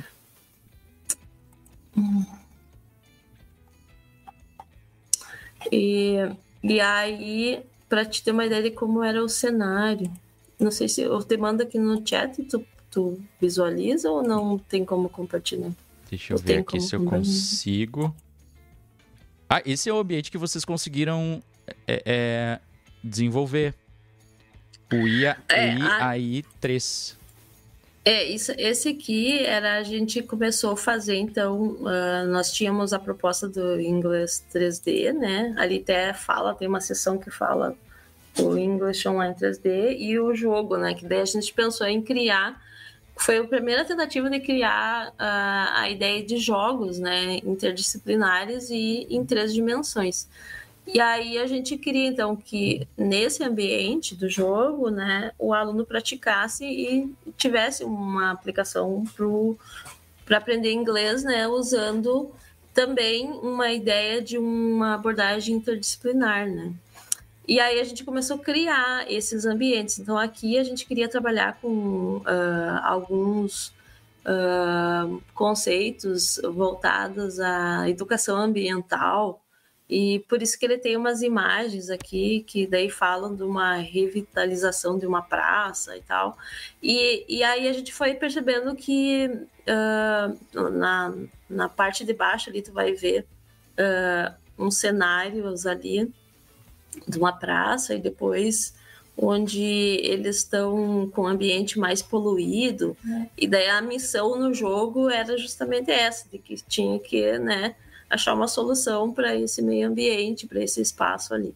Então a gente foi criando esses ambientes e notou que era muito uh, muito limitada a ferramenta em si, né, para fazer aquilo que a gente queria, né, em termos de interação e de, de criar cenários.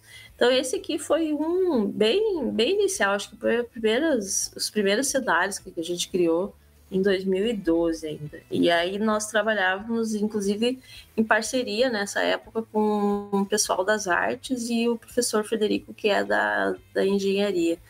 E, mas foi um trabalho bem inicial. Depois a gente tem outros que, que, que, a gente testou ainda mais um pouco, fazendo né, no, no ambiente, mas a gente percebeu que não funcionava como a gente queria, né? Então, realmente, a gente acabou uh, migrando, né? E desistindo dessa ideia de, de fazer o, uh, o curso na, no ambiente em 3D como o OpenSim, né?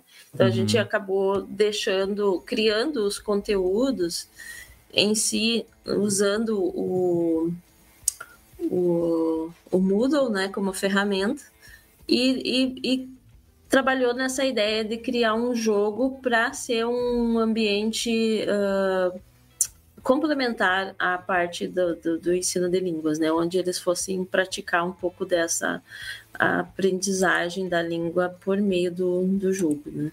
Sim. Aqui, deixa eu ver depois, se tu quiser, só mandar depois no... Não sei se tu consegue mandar no, no chat para quem está ouvindo. Agora, agora que eu consegui compartilhar, dá para fazer qualquer coisa. É cultura maker. É. Agora gostei é. das... é. E... Deixa, eu, deixa eu copiar aqui. Tem é. um videozinho, inclusive, no YouTube, uh, que fala um pouquinho também de uma versão do jogo, onde ele mostra um pouquinho mais das interações. E aí a gente já tinha uma eh, criado mais espaços, criou a parte da fala, inclusive, fez uma narrativa, já era, acho que, uma versão mais para frente ainda do ambiente.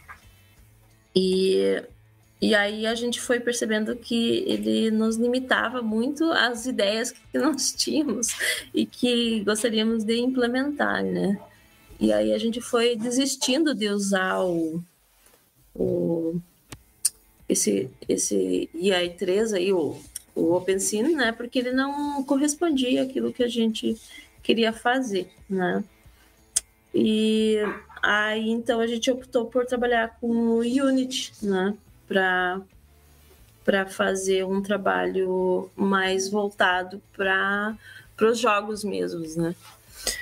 Que é uma, que é uma, uma engine mais, um pouco mais... É, mais robusta. Mais robusta. Né? Uhum. Sim. E, e, tem muitos. Eu vejo muitos é, colegas, inclusive, desenvolvendo. Você tinha mencionado a, a, a Unreal, né? E uhum. como, como a, tem capacidade hoje nessa, nessa Unreal 5, né? É, uhum. de desenvolvimento, acho que muito mais é, intuitivo do que, do que era na, né, em momentos anteriores. Assim, eu vejo muitos colegas se aventurando, assim. Mas está bem uhum. interessante uhum. essa, essa, esse modelo, esse exemplo que, que tá aqui no YouTube. Uhum. Ali já estava melhor, né? Assim, a gente foi Sim. criando as interações. Eu fiz uma pasta aqui, deixa eu até achar aqui. É...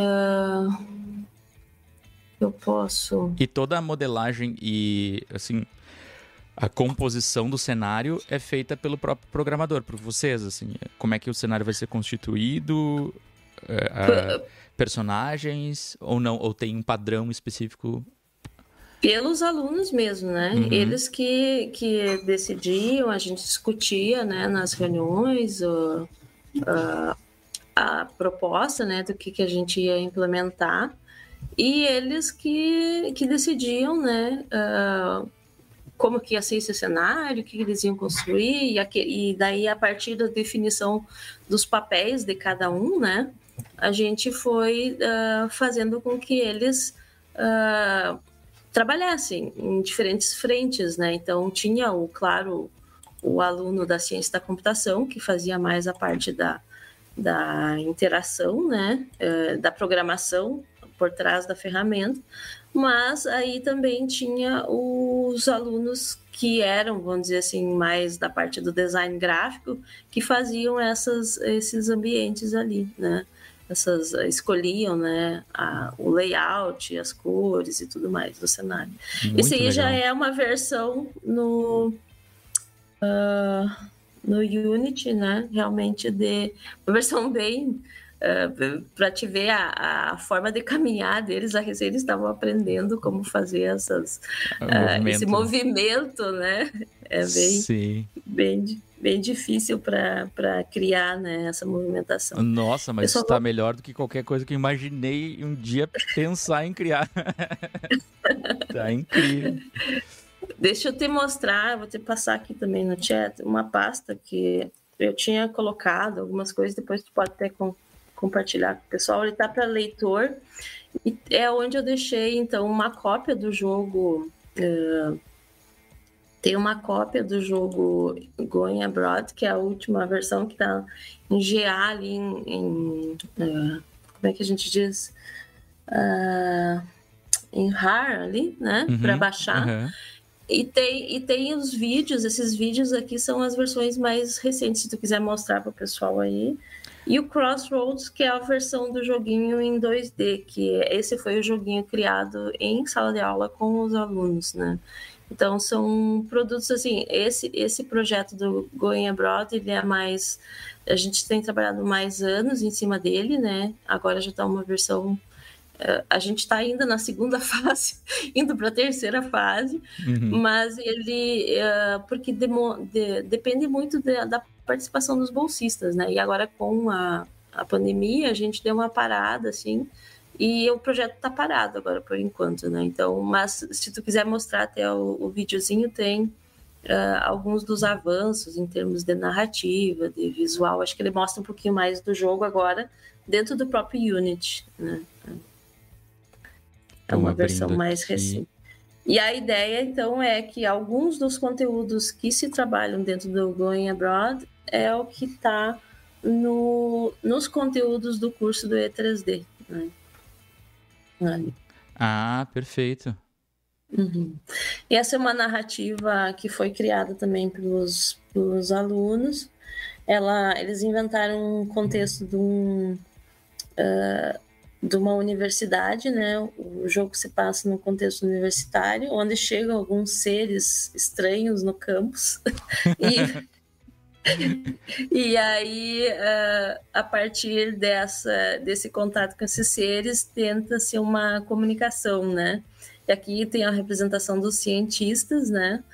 E a formação de um trabalho em equipe que esses cientistas vão, então, para essa universidade para tentar descobrir uh, uma forma de se comunicar com esses seres interdimensionais. Aí.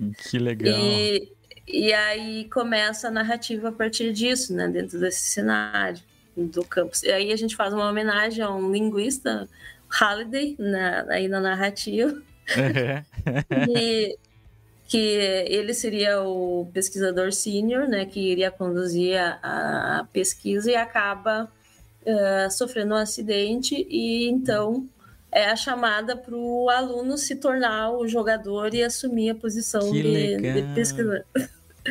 então daí a gente começa a desenvolver. Essa narrativa e a, a parte uh, gráfica dela foi criado pelo CTL, para o designer, né? Ele, ele, ele, criou, a gente passou a narrativa, disse como que a gente queria, e ele criou toda essa animação introdutória, da cutscene introdutória. Uhum. Mas depois, uh, todos os cenários e, a, e as outras ferramentas foram criadas pelos bolsistas aí que trabalhavam no projeto. Né? E aí começa, aí já mostra o cenário do jogo. Então é isso já é dentro do Unity do jogo mesmo, né? A chegada do, do, do pesquisador no cenário do campus. Sim. E começa essa interação. É um jogo narrativo, né? E que tem escolhas. Então ele vai jogando, vai coletando itens no cenário, né? E vai colocando isso no seu inventário. Então tem a citação, por exemplo, citações de compra, né? Para ele praticar um pouco dessa questão do vocabulário relacionado à comida, né? E tudo mais. E, e as missões que ele vai realizando, né? Dentro do. E a gente trabalhou uma ideia também de. Uh, de desenvolver uh, uma criticidade quanto à, à alimentação né, dos alunos, uhum. porque a uhum. gente sabe que os, os, alunos né, se alimentam muito mal e a gente não queria passar esse discurso, né? Então, tipo assim, se o, o jogador come muita bobagem durante o seu processo de alimentação, porque a gente não queria matar o, como é que a gente ia matar o, o jogador, né? Então a ideia foi diminuir a energia dele, né? A partir de algumas escolhas que ele faz dentro do jogo. Que incrível! Né? Isso é genial, isso é inovação né, dos jogos. Graças é. todos aos, aos meus jogadores que, que jogam junto, né? Muito bom. E aí eles, eles iam trazendo essas, essas ideias, né? E a gente ia implementando, né? Criando, então, isso dentro do, do, do, do jogo. E um, eu acho que nesse outro ele mostra um pouquinho mais do jogo, mas daí da outra fase, já vamos ver, ele vai repetir, eu acho que é ali. Mas agora ele tem um pouquinho mais, tá numa uma terceira fase, que é quando entra num portal, né? Que eles vão entrar num portal para tentar se comunicar com, com os seres os lá. seres. Eu não sei, não sei se vai mostrar aí nessa parte, vamos ver se vai mostrar. E, Ele, e aí a gente está parado agora à procura de novos desenvolvedores, participantes para o projeto, né? Uh, eu acabei não concorrendo esse ano para os editais da FAPERGS e PIBIC ali, né? Uhum. E, e aí acabamos ficando sem bolsista. Mas, Mas a, o financiamento, o financiamento ele vem muito por isso mesmo, assim, Suzana, pela, pelo engajamento dos estudantes bolsistas de iniciação científica, de isso. Uhum. E, a, e, a, questão, assim, é, que atrapalha um pouco o desenvolvimento é que, tipo assim, o aluno. A gente não tem aluno formado para trabalhar com essas ferramentas, né? O curso uhum. da ciência da computação, ele não, não ensina os alunos a usar essas ferramentas, eles aprendem sozinhos, né? Então, quem vem geralmente quer se envolver com jogos, agora eles têm tido umas disciplinas um pouquinho assim mais voltada para engines também, já tem uma procura maior dos próprios alunos, né? Mas eles não têm uma cadeira que ensine eles a programar jogos, ah, a não ser jogos assim com aquela linguagem C Sharp ou uhum. né, outras linguagens de programação e, mas não especificamente as engines, porque precisa também licença, né? E daí, por ah, exemplo, sim. a Unity, a gente usa os recursos uh, gratuitos. E aquele cenário que, que eu tenho ali no jogo, eu acabei comprando, né? Fiz um investimento pessoal para comprar para os alunos uh, utilizarem, né? Ah. Então, uh, porque a gente não tem, não, não tem financiamento, né, para o projeto. Sim. E, e aí o que acontece dentro do uh, as bolsas, né? Então, quando o aluno chega, ele eu preciso às vezes gastar seis meses para eles aprender a usar a ferramenta, né? Então, o processo é muito mais lento, mas para eles é um processo muito enriquecedor, porque daí eles têm a oportunidade de aprender a claro, usar a ferramenta. Prática, sim. É. Né? E aí a gente até tem a narrativa, todos os, o, a, o que a gente quer implementar, mas falta daí a depende né, do, da programação e de, de, quem faça essa parte mais né, é, das mecânicas Técnica, e do uhum. design do, do jogo. Hum. Então essa essa participação de estudantes ali da computação, ela vem muito muito pela, pela atividade de iniciação científica. Como é que uhum. você consegue acessar eles, assim, né? É pelos editais que são publicados? Eles já têm conhecimento de que existe o, o Labion e que, e que é um caminho legal para ter uma experiência. Como é que fica essa interlocução? Acredito é, que até o próprio, talvez o próprio PPG de tecnologias educacionais em rede possibilite essa, essa ponte de contatos com, com o CT e com professores de lá. Como é que funciona isso, Suzana? Hoje um pouco mais, mas uhum. uh, logo que eu entrei na universidade, eu dava muita aula para ciência da computação. E isso ah, foi outra sim. coisa que me provocou a pensar, porque eles têm esse perfil de jogador, né? E aí a, a aula de inglês para eles é aula de leitura em inglês. E aí eles, eles ficavam assim indignados, porque né, não, eles, eles, eles, eles sabem falar, eles sabem se comunicar e tudo mais, leem, né, ouvem. E aí a aula é foco na leitura. E daí isso foi outra coisa que me motivou a pensar que eu queria criar um material que também pudesse ser usado para esse público, né, da ciência da computação. E, e daí desse contato, dessa sala de aula, assim, que alguns bolsistas começaram a vir, né, participar do projeto hum. da gente, né, e, e aí um foi puxando o outro, uh, os meus bolsistas ali da área de letras conheciam outras pessoas, né, colegas de campus, e foi, foi fazendo, assim, a divulgação, né, então a gente foi uh, sempre tendo, daí depois sim, abrir processo seletivo, e a gente uh, selecionou, então, bolsistas, né, que vieram da ciência e computação, trabalharam bastante. O meu primeiro bolsista, inclusive, hoje ele é, uh, trabalha numa multinacional aí muito famosa de jogos, inclusive, e que começou que aqui no âmbito da, da universidade, daquela empresa júnior que tinha ali na, na Agitec, uma empresa bem inicial, não sei se tu conhece, vou lembrar o nome agora. Da área de games, Suzana? Da área de games. Ele uhum. trabalhou nessa empresa e depois, né, foi trabalhar fora também. E, que legal. E aí também eu tive um bolsista que era da sistemas uh, da internet. Hoje também trabalha, está super bem colocado. E esse que foi assim que eu me acostumei muito mal, né, com ele, porque ele, ele era o meu bolsista plantão. É, trabalhou assim desde 2013 a 2018, acho que comigo, né? E quando ele saiu foi aquele impacto, assim, né? Porque... É, esses fazem é. falta.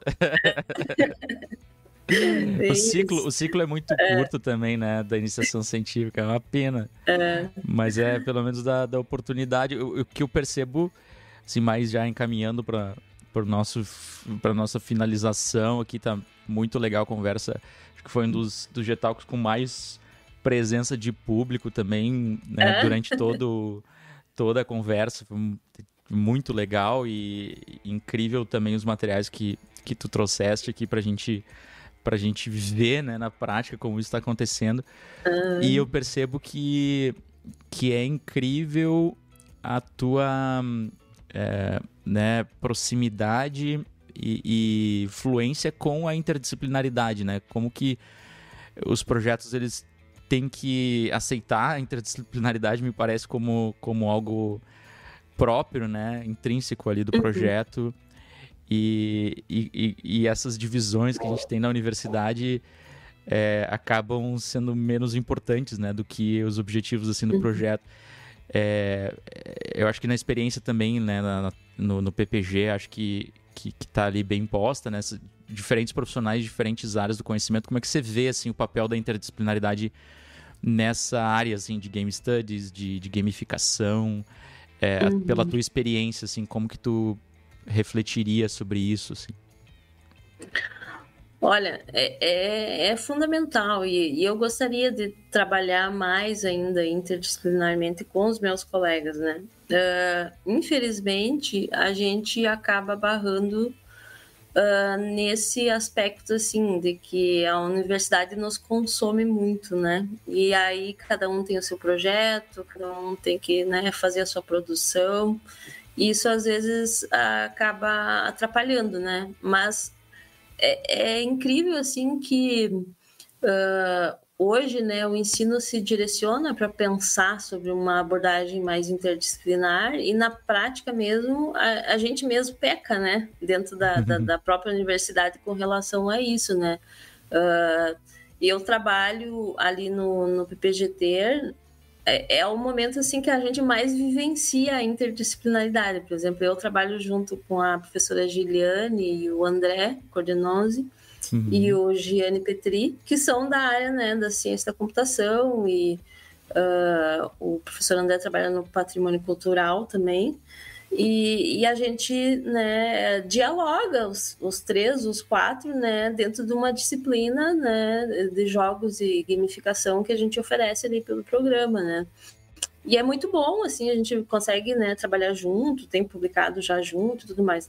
Mas no âmbito da graduação ainda, isso está bem mais elementar, né? Mas é fundamental para o desenvolvimento de um trabalho de, eh, com jogos, né? E no início ali, quando eu comecei com a professora Andréia e com o professor Federico, uh, a gente teve um pouco de dificuldade para entender um ou outro com relação o que, que era que uma área entendia e a outra né, entendia de outra conceitos, forma, né? Então, os conceitos, exatamente. E, então a gente teve um, uh, um problema assim inicial de, de, desse compartilhamento assim ah eu pensei assim até que a gente se dava conta que era nós estava falando a mesma língua já tinha passado o tempo né? sim mas aí a gente fez né tanto que surgiu não sei se tu conheceu o Cigatec o Cigatec Sim, é um evento, evento que né? surgiu é o evento uhum. que surgiu em 2014 em parceria com a Andrea e, e e o Frederico, e depois eu continuei né, na, no, com, com o evento, e sempre ele tem esse caráter interdisciplinar, né? As a Andrea Reginato, né, Suzana? Não, é a Andrea Oliveira, Oliveira que eu trabalhei tá. é, uhum. primeiro, que era das artes, artes e ah, design. Ah, sim, que legal. É, é. E depois, então, a gente fez é, o evento do Cigatec, sempre nessa característica, tentando, assim, aproximar as, as áreas. A nossa tentativa era justamente estabelecer esse diálogo entre as áreas para poder que cada um se enxergasse, né, e visse o que, que o outro estava fazendo, né. E agora, em 2021, a gente fez o último uh, Cigatec, o quarto Cigatec, e de novo, né, a gente faz essa composição da, do caráter interdisciplinar e foi muito bom, assim, né, para ver de novo, né, que uh, os conceitos hoje já estão melhor uh, discutidos, o que, que é gamificação, o que, que é games uh, uhum. na sala de aula, né, o, o, o próprio principalmente a ideia de gamificação como estratégia de uso de games dentro da, da sala de aula, né, e não o game em si, né, uhum. e agora no, no último Segatec a gente conseguiu uh, perceber que todas as áreas estão entendendo de uma forma mais uh, adequada, né, e da, com o mesmo pensamento, né, o que demorou anos e a gente olha para algumas publicações e ainda encontra, né, essa dificuldade de que algumas áreas entendem gamificação como o uso de games, e não é, né? Sim. É o uso das estratégias de, de game dentro da sala de aula. Até numa, numa leitura mais crítica do que, que é gamificação, uma visão um pouco, é, um pouco mais é, preconceituosa do, do, do, do, gamificação em si, né? Como se fosse uhum. largar o jogo ali e que é. isso produziria qualquer resultado, né? É, Mas... o fato só de, de pontuar que é de suficiente, pontuar. né? É, uhum. é que é suficiente para para que o aluno se sinta engajado. Não, Sim. né? Vai além dessa ideia, né? Uhum. Uh, ou dessas mecânicas, né? estratégias mais simples, né? Que a gente tem nos, em qualquer jogo, né? E mas assim, o trabalho interdisciplinar ele é muito importante, né, dentro da área de, de jogos. Eu acho que a gente não consegue trabalhar, né, principalmente ainda a gente não tem, eu acho que interfaces tão amigáveis assim. O Unity, eu acho que é uma engine que melhorou bastante, né? Ela possibilita assim que a gente que é mais leigo consiga trabalhar, consiga desenvolver. Claro que daí depende né, da, da competência da pessoa, dela ter vontade de aprender. Eu acho que nada é impossível. A gente já tem algumas ferramentas que, que ajudam um pouco nessa interface mais amigável, né? Mas uh, ainda o trabalho interdisciplinar acho que é fundamental nesse, nesse momento para um trabalho né, mais efetivo e de colaboração mesmo, né, de várias cabeças pensando e achando uma solução, né. Com e. E essa cultura eu, eu tento trazer assim de alguma forma tanto para as disciplinas quanto para os projetos, né, porque eu acho que a gente não consegue viver sem o outro, né? Sem a colaboração do outro, sem a parceria, sem a cooperação. Né? Então, nós somos uh, competentes em certas áreas, né? A gente acaba se especializando muitas vezes em algumas áreas, né? E, e é importante esse diálogo, né, com o colega para essas trocas, né? E a gente cresce muito, aprende muito com o outro, né? Nessas interações, né? Perfeito, enriquece muito, né? Bom, o Cigatec uhum. já tem um planejamento do próximo. Ele é de quanto em quanto tempo? Suzana? Então, já olha vou, a pressão, já vou... olha a pressão. Tentando mobilizar já... o pessoal das relações internacionais. Aqui é, pra... isso aí, já vamos, já vamos jogar para ir para o povo, já vamos começar. Que é acho que no aí. final, até novembro, a gente já deve estar tá saindo com a próxima circular do ano que vem. A gente quer fazer presencial, não sei se ainda vai ser a gente está com uma parceria com a UFMG, se a gente vai manter o quinto Cigatec aqui no, no campus, na UFCM, ou se uhum. vamos levar para Minas Gerais, né? Sim. Então a gente está ainda para decidir, mas 2023 tem o um novo Cigatec, o quinto Cigatec na UFSM, com certeza. Que legal, 2023. Então já vai se preparando aí, ó, para apresentar. É, Primeira vamos... mão pro Getalk aí. Ó. Viu? Olha só o furo de reportagem.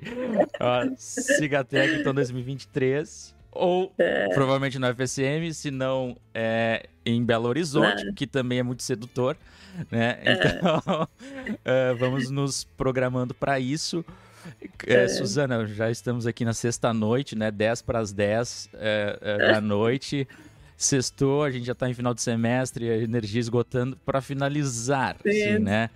Eu queria te perguntar, uhum. assim, é, o que, que tu indicaria para os nossos estudantes interessados, ou mesmo as pessoas que são de outra área e gostaria de entender um pouco mais né, do papel de tecnologias né, é, digitais para educação, gamificação, uhum. games, que tu indicaria de, le de leitura ou é, um, alguma, algum filme, eventualmente, algum, alguma mídia que a pessoa poderia.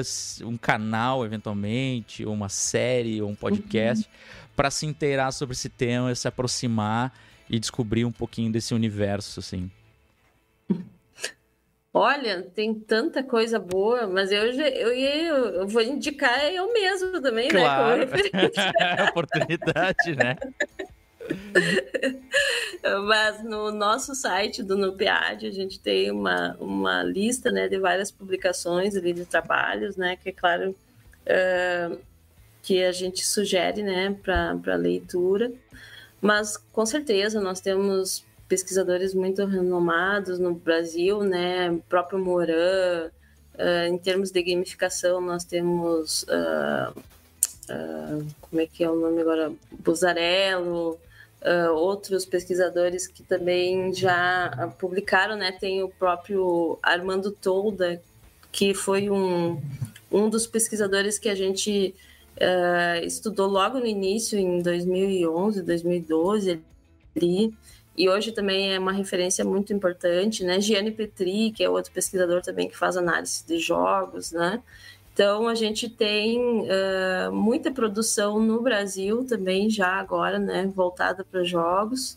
Uh, no formato tanto de livros uh, e, e também de, no próprio canal do Cigatec, a gente deixou né, agora à disposição todas as palestras né, que foram dadas, e ali a gente trouxe vários pesquisadores internacionais, inclusive, né?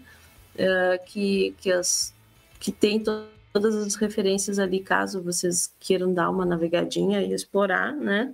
Tô tem compartilhando aqui com o pessoal do, do pessoal, né? E uh, uma autora que eu gosto muito é Jenny McGonigal, que eu estudo bastante, né, desde 2012, até hoje ainda estava olhando, ela tem um novo livro agora, tal de Imag Imaginable, uh, que ela fala um pouco sobre o futuro dos jogos, né? E, então é uma pesquisadora, uma referência, uma gamer e, e desenvolvedora de, de, jogos, né? Que é uma referência muito importante internacional, né? Que tem esses, esses livros dela. Uh, Bah, tem tanto nome, tantas Nossa, tá, tá já tá incrível. Já colocamos aí uns 10 anos de, é. de caminho de leitura para o pessoal que quer se aprofundar. Coloquei aqui no chat o, uh, o, chat, uhum. o, o, o, site do no PEAD. Coloquei também uhum. do Cigatec. É, uhum. Especificamente também a, a, a abinha lá de publicações, né, do NUPEAD. Uhum. E também... Agora vi ter a, a Karen tá no chat ali. A Karen foi uma das nossas palestrantes também do último Cigatec. Ó, que legal, ó, o pessoal tá, tá vindo. Já estão que aí legal. de olho no quinto Cigatec. Ó, viu? eles, eles pegaram também em primeira mão essa informação aqui no Getal. É... Tava todo mundo querendo saber. Todo mundo se preparando aí para a volta, né? Perfeito. É. Professora Suzana, muito obrigado pela tua disponibilidade, pela tua gentileza, né? É, e, e, assim, a, a, o teu brilhantismo aqui no nosso Getalk, tratando de temas tão instigantes aqui para gente.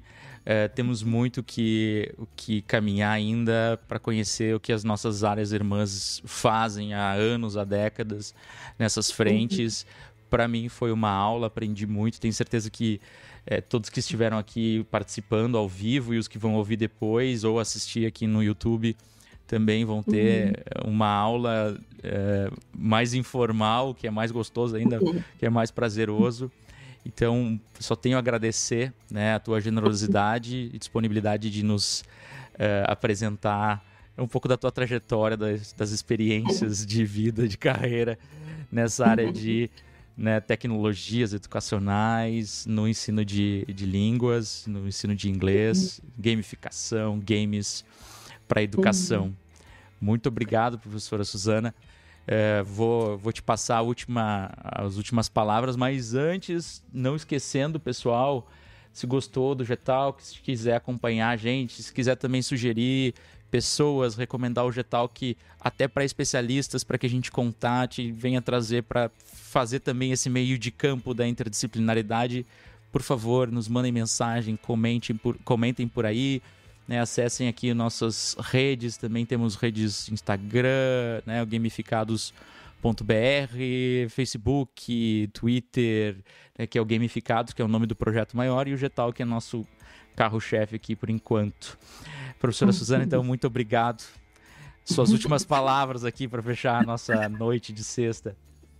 Tá bem, eu que agradeço, Igor, a oportunidade, o convite, né? Foi muito bom conhecer teu projeto também, né? A gente já conectou agora com as nossas redes sociais, vamos divulgar também, né? Foi um prazer ter essa oportunidade de compartilhar contigo as minhas experiências, né? Estou à disposição caso os alunos da da, da, da, das relações internacionais, tem interesse em participar dos projetos, também são bem-vindos. Tu mesmo, né, se quiser vir, se aproximar, tem, já fiz projeto com, com podcast também, né? Então, uh, né, fico à disposição de vocês e, né, estamos aí para trocar uh, conhecimentos e espero que tenham gostado. Peço desculpa por qualquer coisa, né? Nossa. né? E, e, vamos falando. Perfeito, obrigado. Essa foi a professora Suzana Cristina dos Reis, professora da Universidade Federal de Santa Maria, Centro de Artes e Letras. E esse foi o G-Talk número 5. Fiquem com a gente e até a próxima. Um abraço a todos e todas. Tchau, tchau. Até mais. Tchau, tchau. Tchau. Bye.